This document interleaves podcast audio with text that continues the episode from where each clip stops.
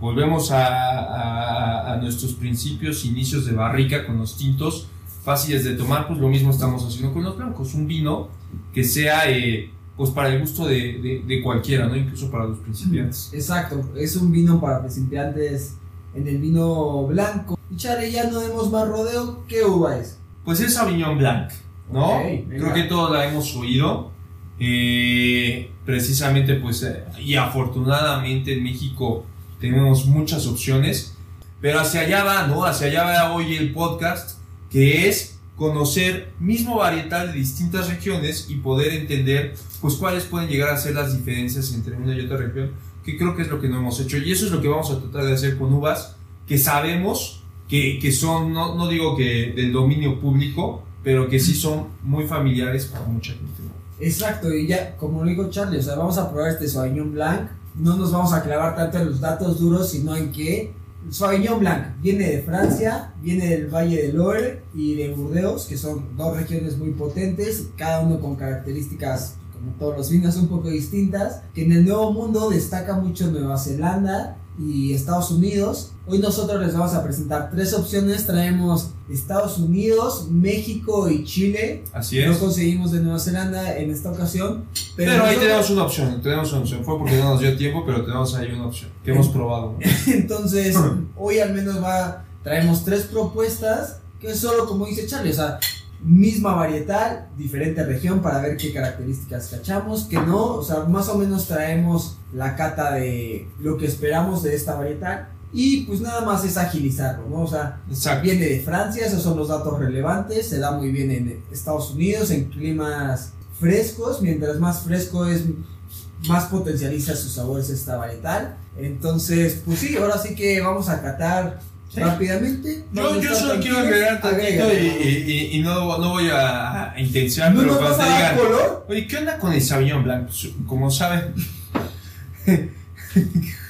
pues también es, es parte de, tiene mucha relación con, con, con, la zona de Burdeos, ¿no? Lo sabemos, mucha familiaridad también con el Cabernet Sauvignon, ¿no? Es algo importante. Eh, creo que es algo relevante lo que dice Rafa eh, dirán, bueno, ¿por qué, por qué tratamos de, de, mostrar estas diferentes opciones? Pues porque obviamente, y aquí empezamos a hablar de temas de ubicación, de terroir, de ciertos microclimas que se presentan en las diferentes regiones y que obviamente le van a dar lo característico al varietal a pesar de ser el mismo, ¿no? De tener diferentes propiedades, ¿no? Entonces, eh, de entrada nos posicionamos en Francia, como decía Rafa, en el Loira. Esa es la base. Un de dato curioso es que es Sauvignon Blanc, Sauvignon, ah, perdón, perdón, Sauvage, que viene de salvaje. Y entonces, pues bueno, los franceses al principio adoptan este nombre, pero Charlie, danos el nuevo nombre con el que Francia nos complica las cosas. No, Sancerre. Sancerre. Sancerre. ¿No? que realmente pues está hecho a veces entre un 95 y un 100% de Cabernet de, perdón, de Sauvignon Blanc, ¿no? El Sancerre tiene muy propiedades muy semejantes, eso sí, no importando la región, lo que tenemos que tener presente es la acidez de este varietal, ¿no? La acidez va a estar presente en cualquiera, lo único que va a cambiar es que en algunos vas a sentir diferentes características, por un lado herbal o por un lado mineral, ¿no? Herbal, si te vas a zonas más, eh, se puede decir, calientes, ¿no? Tal vez un Chile justo, un México podría ser, no lo sé, incluso hasta en Australia, depende de la zona, porque incluso aunque ustedes ubiquen Australia, Nueva Zelanda en la franja baja donde, donde se produce vino, no importando eso que son climas fríos, pues dentro de la misma región puedes encontrar microclimas, solo, solo tomar eso. Nueva Zelanda y Francia creo que son, si ustedes se, se meten e investigan rápidamente un poquito, eh, Marlborough, que es una zona ahí en Nueva Zelanda, es la zona característica del Sauvignon Blanc, pues es una zona, al igual que Francia con el Loira, donde la mineralidad está presente, a veces incluso eh, toman barrica, ¿no? Los vinos, eh, la guardes alrededor de uno o dos años, pero van a sentir la acidez y van a sentir una sequedad, ¿no? En, boca. Entonces, eso es importante. Ahora, si nos vamos a otras zonas, como Chile, decías, México, ah, Estados Unidos. Sí, sí, justo iba a decir que los vinos franceses tienden a ser más secos que los de las demás regiones del mundo, ¿no? Entonces eso ya es súper presente. Si van a probar un Sauvignon Blanc o un Sancerre, eh, francés va a ser mucho más seco que los demás que prueben, ¿no? La segunda región importante, bueno, no región, sino el país que fabrica con más similitud a Francia va a ser Nueva Zelanda, como dijo Charlie, que es como la más fiel a Francia. Y ya después, ahora sí, nos venimos a, digamos, América, Nuevo Mundo, y vamos a encontrar más propiedades, digamos, minerales, como lo que estabas comentando. Y ahí algo que dijo Charlie que es importante. En 1968, Robert Mondavi se le ocurre meter este vino en barrica y lo, lo llama Fum de Blanc. Okay. Entonces ahí como nace este término, algunos llevan barrica, otros no, normalmente solo son seis meses, pero le da ciertas características al Sauvignon Blanc, que se llama Fum de Blanc en Estados Unidos principalmente, ¿no? Ya después, por el mercado de los vinos, lo que sea, no se ocupa tanta barrica, hay unos que se ocupan, ya depende, como siempre decimos, del productor. Pero sí, importante y es curioso, ¿no? Que ese término, el Fum de Blanc, lo, lo, inventa Robert Mondavi en el 68, ¿no? Es ahí un dato palomero que se pueden aventar de vez en está, Está perfecto. Y creo que lo, lo adicional que, que pudiéramos llegar a, comentar, ¿saben? Es que, eh, ¿qué, ¿qué, pensamos en el Sauvignon Blanc? Eh, en palabras cortas, ¿no? Pues la verdad es que es un... O sea, si ustedes me dijeran, oye, describen en, en, pocas palabras, efectivamente es ácido, fácil de tomar y el vino que no te fallará. Entonces, la verdad es que es un vino que el día de, de mañana que vayan a un restaurante y vean que la lista es limitada en términos de vino, pues saben que con el Sauvignon Blanc no van a fallar. La verdad es que los blancos son vinos muy versátiles, vinos que se acomodan muy fácilmente para los alimentos. Este vino podría maridar sencillo con pues sí, con pescado tal vez, ¿no? Con algo un poquito ahí de condimento, pero el punto es, cuando no sepan qué, o sea, el vino blanco, Sauvignon Blanc, es una gran opción, no les va a fallar. Vino fácil de tomar y que justo ahorita van a ver con qué lo vamos a maridar y por eso quisimos hacer esta cata horizontal para ir viendo las propiedades, ¿no? Porque ya, como dijimos, hay acidez Exacto. y creo que es lo característico, pero pues además, eh, ¿qué podríamos encontrar de, de sabores? Como les dijimos, Sabores podrían ser toronja, tipo toronja, ¿no? lima, la lima, está muy presente. Grosella, eh, pues cosas ácidas, unos cítricas, lima. Al menos eh, en los mexicanos que he probado, creo que están ahí como los vegetales, ¿sabes? Como estos, se me fue la palabra, pero como la salsita, las rajitas, Ajá. es pimientos, pimientos ah, el término que quería Ah, pimientos, Los pimientos están muy presentes y si están un poco más dulcesones, creo que manzana verde. O tal vez. Que incluso en la manzana verde también lo encuentras en el chardonnay. Pero creo que el chardonnay es un poquito más complejo. Un poco más avanzado. Más o más fuerte. Más bien con más power. ¿no? Este es como la. Bueno, no, lo voy a decir como la versión rebajada. Pero sí tiene como. Está un tono abajo del chardonnay. O sea, no te. Vas a tener un gran vino, pero que no vas a estar exigiéndote al límite, ¿no? Este es como un vino de entrada que queda con casi cualquier cosa. Ahora, solo quiero decir algo Voy a poner un paréntesis. Traigo aquí una cadena que ya. Eh, ya está pesando el cuello. El chef Bajas y, y, Rafa casi, casi. Pues me convencieron de usar, ya me la quiero quitar. Porque nada más la vamos a explicar. Va a testear, no, no, introducción. Uh, no, pero realmente. Esto es pues derivado de un diplomado que me acabo de, de, de, de sí, que acabo de terminar. Entonces uno de los, eh, se puede decir, eh, regalos fue este Tastevin. Es un ¿no?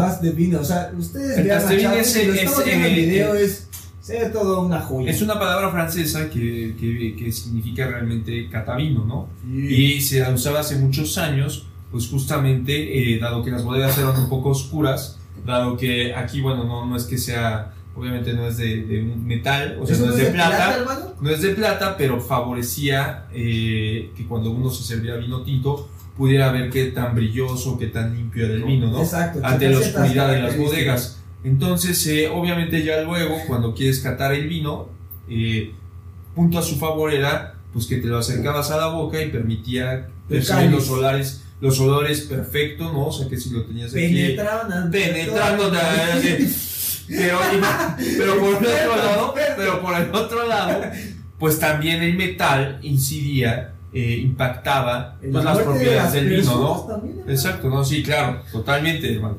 Totalmente no seamos fatalistas más en épocas de guerra, ahorita que estamos en épocas de guerra. Pero por el otro lado, creo que es importante, pues que terminó siendo el símbolo del sommelier. no soy sommelier, no soy sommelier, estamos eh, aprendiendo, esto es algo que nos gusta, ¿no? Pero pues es un regalo que nos dieron y que creo que aprovechamos para platicarles pues cuando vean a alguien acá eh, colgando su, Con su su taste entiendan que es el símbolo de un sommelier por una parte, por el otro, pues realmente se quedó como una tradición, más que mo- como algo funcional para, para catar, ¿no? Y taste bean igual a catavino, ¿no? Entonces, lo voy a quitar porque me siento acá el rapero, ¿no? Un rapero, no sé, acá mi barrio me respalda, hermanos, pero ya, aquí estamos, ¿no? Bueno, bueno, cuando llegamos aquí a Barrica Headquarters, Charlie nos lo presumió con todo, hasta hizo una, una pequeña demostración, ahorita se está chivando porque ¿cómo? ¿Cómo? Hermanos, aquí, aquí traigo la, la revista del, del 82, del 82, la tercera edición del vino, Geografía Universal. Bueno, aquí hasta decía, ¿no? Que... Con la que hiciste No, hermano, hermano, aquí, aquí casi me decía eh, carne con tinto y, y blanco con pescado. No se sirva. Sí, y luego so- el único que podía catar el vino era el más conocedor, no había nadie más. O sea, la verdad está, está buena, ¿eh? Chequen el Mercado Libre, tercera edición. Buena para que vean lo- pues, ta- también los comerciales que había aquí, hasta un Dart, ¿no? En la época cuando había Darts de Chrysler. Hasta, Bueno, hasta- bueno, la gente hasta por otro lado. adulta va a empezar a. Yo sé, va a cortar yo sé, es del a Charlie, 82, ya- hermano. Pero por el otro lado te das cuenta, pues los vinos de México y la verdad es que pues apenas iba retomando el impulso, ¿no? Aquí, aquí vemos el Marqués del Valle, ¿no? O sea, Santo Tomás, que justo hoy vamos a tener un Santo Tomás acá en la cata. Pero pues sí, es una, es una vieja edición que la, la verdad es que solo para quienes son curiosos, pues eh, se lo recomiendo, Cálmate, lo que son curiosos. bueno, creo que Siempre queremos aportar algo más. sin más que agregar, vamos a decir que cuando ustedes prueben un Sauvignon Blanc, normalmente los colores van a ser como muy paja. Una, imagínense el color de una paja, o si la tienen ahí a la mano, va a ser un amarillo de ese, Tiene una paja ya, como la vaina. de ese nivel. Los olores, los aromas, perdón, hermano. van a ser entre sí alguna- algunas veces frutales y otras más herbales como dijimos pasto recién cortado o cualquier hierba que ustedes tengan ahí y va a ser un vino normalmente ácido pero suave o sea va a ser bastante accesible ya lo dijimos yo creo que ¿qué más podemos agregar? ahorita estamos probando un Robert Mondavi Sí, justamente Goodrich, que que- la verdad es de la zona de. de lo, lo habíamos visto, ¿no? de, Napa del- y de Lodi Sí, del North Coast, ¿no? De, de la costa norte, que ahí es donde la parte está. eh, nada que ver con Napa Valley, está un poquito más lejos, está más bien del de acá. California. Arriba, justo en la parte de Mendocino, ahí por. eh, pues eh, justo en la, justo en la parte de, la costa norte. Espera, hermano. Me agarraste, me agarraste en curva, ¿no? Aquí, aquí traigo el mapita. No, no es la parte de Mendocino, eso sí, estoy seguro, no tengo que revisarlo. Es donde mejor se da el Exacto. en, en el North Coast. Incluso en Washington también se da eh, mucho de, forma, arriba, de forma muy fuerte. Y justo por las características de esta uva que aguanta muy bien los, las temperaturas. Exacto, frías. ahora eh, obviamente Estados Unidos le favorece que tiene microclimas, ¿no? Entonces, a pesar de estar ahí, no tan alejada del Ecuador, porque entre más alejado del Ecuador es mejor el, en El- teoría el, el, el Sauvignon, más para tener las características, ya dijimos, ¿no? De un neozelandés o de un francés. Sin embargo, pues, eh, o sea, de Australia, Estados Unidos, México, Chile se han hecho de un, de un nombre. México vamos a llegarlo aparte, lo hicimos hoy por el maridaje que vamos a hacer, pero sí Chile, Estados Unidos y, y, y Australia, creo que pues han hecho del Sauvignon una uva muy que sí, muy representativa y que le está comiendo mercado al Chardonnay, ¿no? Por la facilidad que tiene para a- al tomarse exacto. Oye, y ya sin más preámbulo, hermano, y sin que te sigas ahogando ahí en tus. No, es que aquí quería, quería revisar, hermano, aquí estoy con el... Ah, fíjate, aquí está. Aquí está. Ya lo encontré, ya, ya valió esta vez. Ya encontré la parte fuerte de mi speech. ¿Eh? Espérate, Ya, ya Otra vez como que se volvió. Ah, no, sí, mendocino, sí, hermano, sí estaba correcto. Sí, na- nadie dudó. ¿Por qué me agarras hermano. curva, hermano? ¿Por qué? yo iba a la siguiente ¿Eh? Acá me quiero tropezar, mi fajas. Ayúdeme, mi fajas.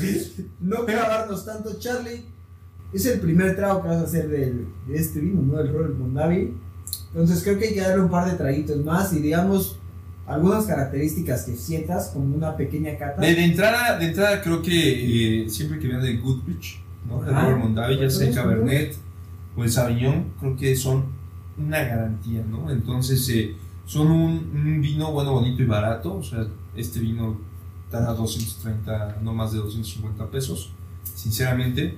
Y lo primero que, que, que platicábamos, ¿no? que percibimos, pues sí, efectivamente es y, no es que esté choteado, pero sí, efectivamente son los cítricos. Por eso decimos que es un, vino fácil de tomar. Literal, es un vino que poco se mete mano dentro de su elaboración. Literal, trae las propiedades del terroir. Bueno, no eso en, todo, en la claro, claro, claro, estoy de acuerdo, pero por eso el, el Sauvignon es, es, es, muy noble. La verdad es que es una, es una uva muy noble.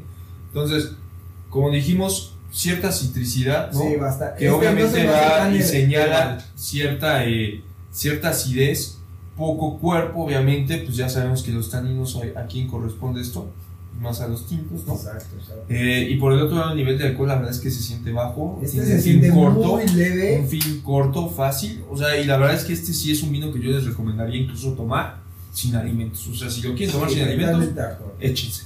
O sea, ¿sabes qué recomendación haría con este vino, hermano? Si no estás en la playa, al menos estás en un día de campo. Sí, te lo puedes tomar tranquilamente, si vas a traer cierta botanita y está bastante bastante bueno, o sea, te lo vas a estar tomando, vas a estar ahí degustando y que sí vas a cachar totalmente los, los cítricos y de sabor bastante ligero, ¿no? O sea, como un fin bastante corto. Ahora, si se dan cuenta lo, lo, que traemos sí van a ser vinos que no van a ser tan minerales o tan, tan secos, ¿no? Como lo, lo, es el francés y el neozelandés. Ahora, si efectivamente quieren probar uno, eh, láncense, ¿no? Pero nos gustaría oír su opinión, ahí les vamos a dejar para que nos opinen.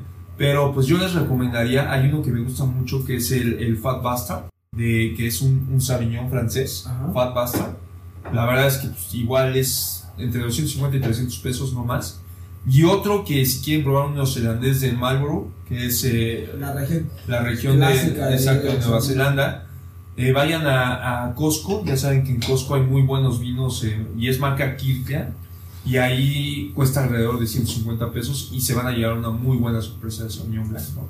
Si es que quieren contraponer con lo que les vamos a platicar ahorita. Sí, digo, y que la idea es como nosotros, o sea, hoy no traemos un vino especialmente preparado para la ocasión, sino estamos también dándole oportunidad a estos vinos para solo cachar algunas diferencias, intensidades aromáticas o sabores, ¿no? Entonces... De verdad, o sea, yo sí siento un poquito, eh, sí, pues, tirando la manzana, efectivamente, pero ahí la, la toronja, o sea, la parte cítrica, la, percibo fácilmente, ¿no? Y yo creo que nada más una recomendación adicional es si, si en serio se van a acercar al, vino blanco, al Sauvignon, y nunca lo han probado y no le quieren invertir, pues eh, por ejemplo los vinos que traemos eh, oscilan entre 150 y 300 pesos, ¿no? Sí. Entonces, eh, obviamente hay un Monte Chanic también ahí Sauvignon, obviamente de un precio mucho más alto, hay otros chilenos también mucho de, de, precio también mayor. Pero recomendación, ¿eh? O sea, es recomendación, obviamente, pues si quieren empezar desde otro nivel, porque lo que es cierto es que ya dijimos, la acidez va a estar presente en cualquier uno de los vinos, ya dijimos las diferencias, pero bueno, para que se vayan familiarizando y vayan invirtiendo y poco a poco, conforme vayan a detectando las propiedades del Sauvignon, pues ir elevando el nivel, ¿no? Para ir probando y poder apreciar lo mejor del vino eh, exacto, que, estén, adquiriendo, exacto, que estén adquiriendo.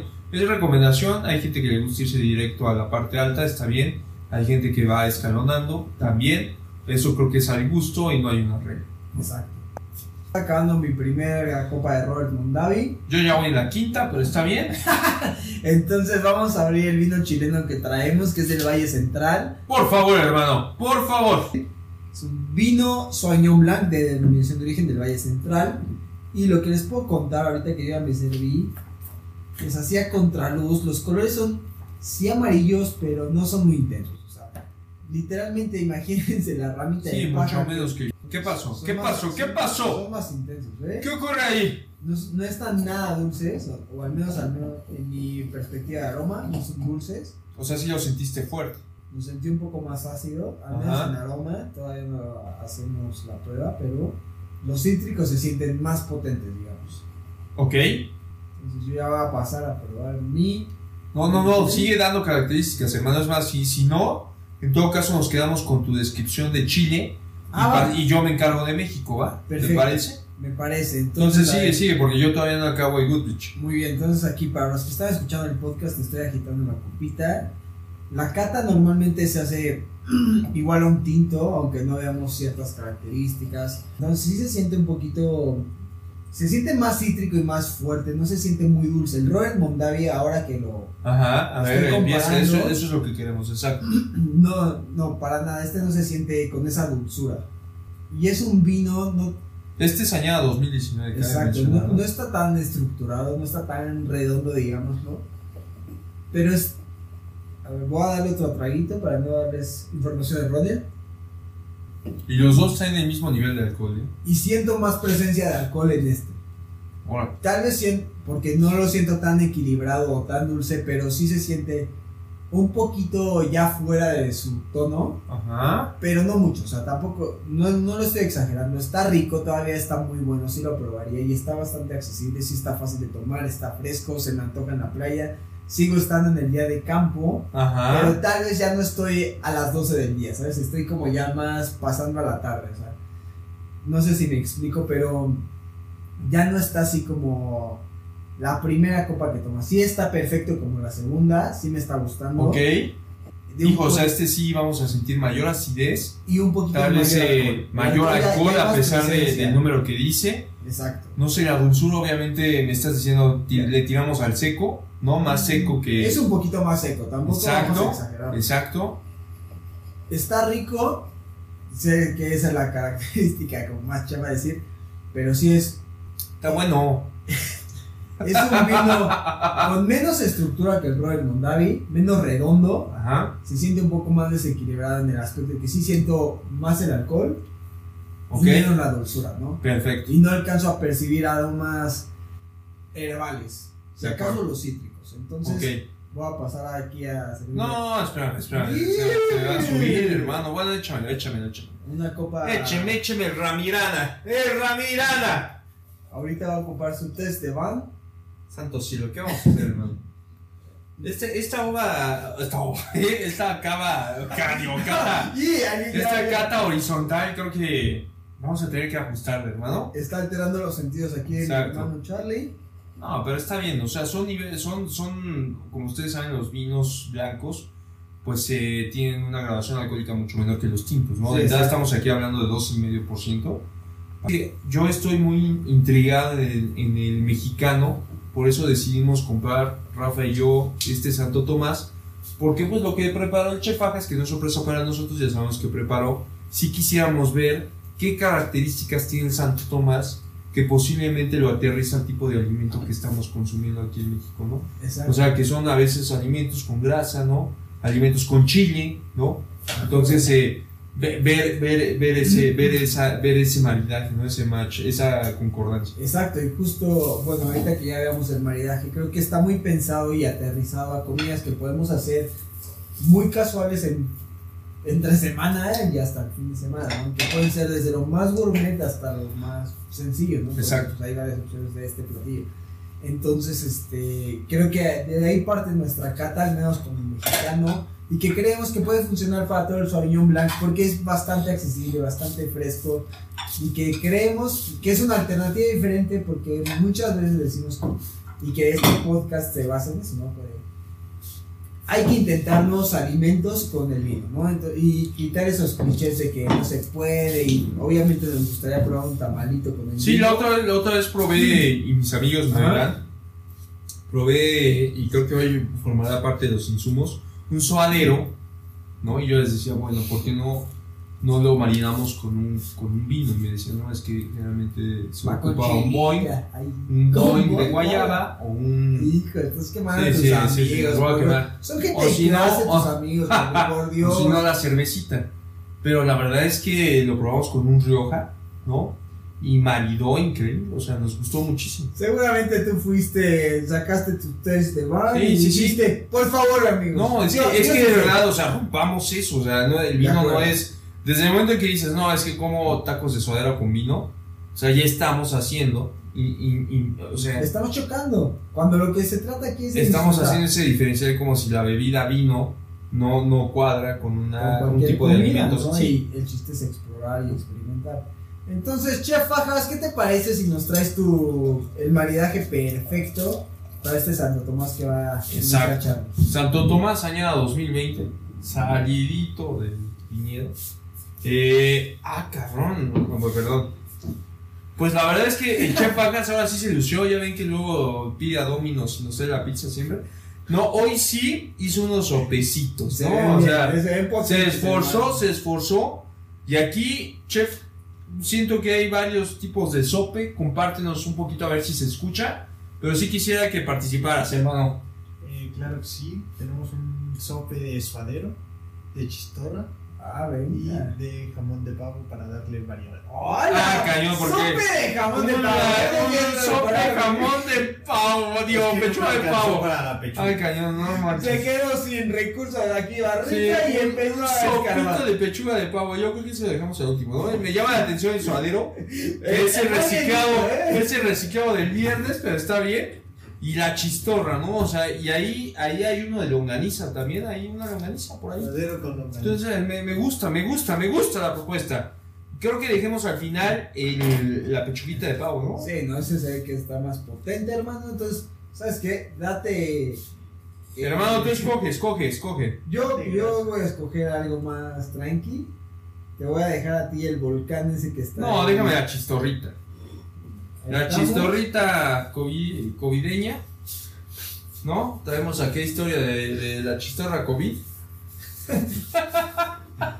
¿Quieres salsita, hermano? ¿Qué hay? Ay, salsita, salsita verde. ¿no? con, con tomates traídos desde Walmart. ¿no? Quitándole toda la credibilidad pobre chef Fajas una vez. ¿Qué creen que va a al mercado San Juan o con los productores, no, no, no el Chef Agas se, se va directo al Walmart. Ya, ya, ya se va la globalización.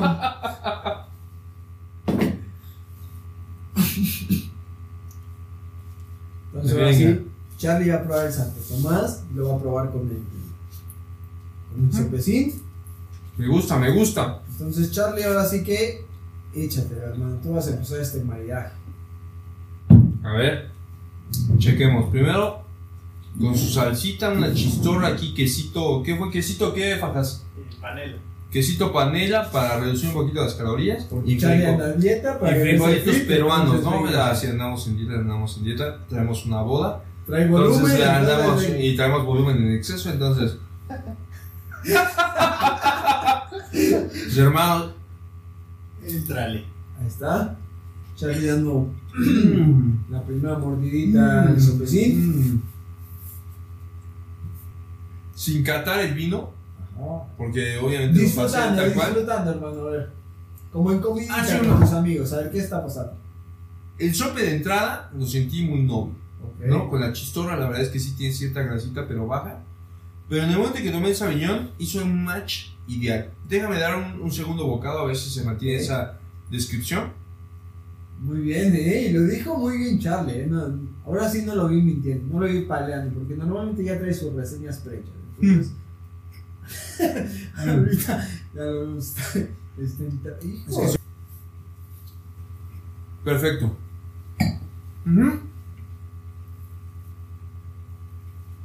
La salsa y la chistorra del vino hacen un match increíble con el, con el Santo Tomás. Con el, no sobresale ni mata el, buen sabor que traes del sope, sino ah, o sea, lo potencializa. Me gustó, me gustó. No sé con el suadero. Ah, tú traes el suadero, hermano. Pues sabes que el suadero ni lo sentí, hermano. Porque yo hubiera esperado un poquito más al lado. Y justo con el vino que traía, sí está un poco más potente. Como el alcohol yo lo siento más potente en este vino chileno que es 2019. Tal vez mm. puede llegar a ser por eso. Pero aún así lo siento bien. Que mi vino sí me puede acompañar bien este platillo, ¿sabes? O sea, que me estoy echando un sopa. El Santo Tomás me gustó mucho, mucho. Para ese tipo de maridaje En un momento pruebe el Santo Tomás, pero sí, o sea, el chileno aguanta bien. Sí, me está dando un poquito más de potencia en alcohol. Pero que el sope, por las características de crema, suadero, salsa, está bastante bien. O sea, creo que a la conclusión que podemos llegar es que está muy bien el sopecito con un Sauvignon Blanc. Que vas a tener un buen equilibrio. Tal vez no 100% redondo, como en mi caso no fue 100% redondo, pero está bien. ¿no? Yo con eso, Tomás, yo sentí bien. O sea, está muy bien. bien. con el Robert Mondavi yo presiento. Hijo, está muy dulce para mí. Ahorita yo diría que estaría muy dulce. Que se quedará un poquito abajo. Sí, totalmente abajo. La verdad es que sí, pues. pues así como ya hemos descrito. Charlie, ¿quieres agregar algo más? ¿Quieres probar otro vino? ¿Quieres decirle a la audiencia algo más? O cerramos este podcast que ya está bastante redondo y con la alternativa de que hay que probar varios, ¿no? De que, ve, estamos teniendo tres vinos y con diferentes experiencias. Exacto. Exacto, exacto. No, y es el punto, ¿no? Eso pasa exacto, con una cata horizontal, exacto. Te das cuenta de que dependiendo de la región, la zona, la ubicación, pues vas a tener ciertas variantes, ¿no? Respecto al estándar y el, y el concepto base de cada varietal, ¿no? Entonces, y eso vamos a tratar de hacer con el tempranillo en su momento, ¿no? Con el otra uva que es muy famosa, la Cabernet Sauvignon, el Merlot. Que no nos hemos probado. No, que no nos hemos probado. Pero de entrada les decimos Merlot, Cabernet, ¿no? ¿Y qué todas Y Chardonnay, de entrada esas, que son las bases, vamos a hacer este tipo de catálogos me gusta, me gustó este formato, entonces ya saben, si les gustó el video o el audio, denle like. Nos pueden ver en YouTube, somos Barrica. ¿Y qué más? Ya no tengo nada más que agregar. No, solo Sabiñón, lo mejor para, para comenzar con los, vinos blancos. con los vinos blancos. Exacto, es, es, es la UL. Sí, totalmente de acuerdo. Pues nada, salud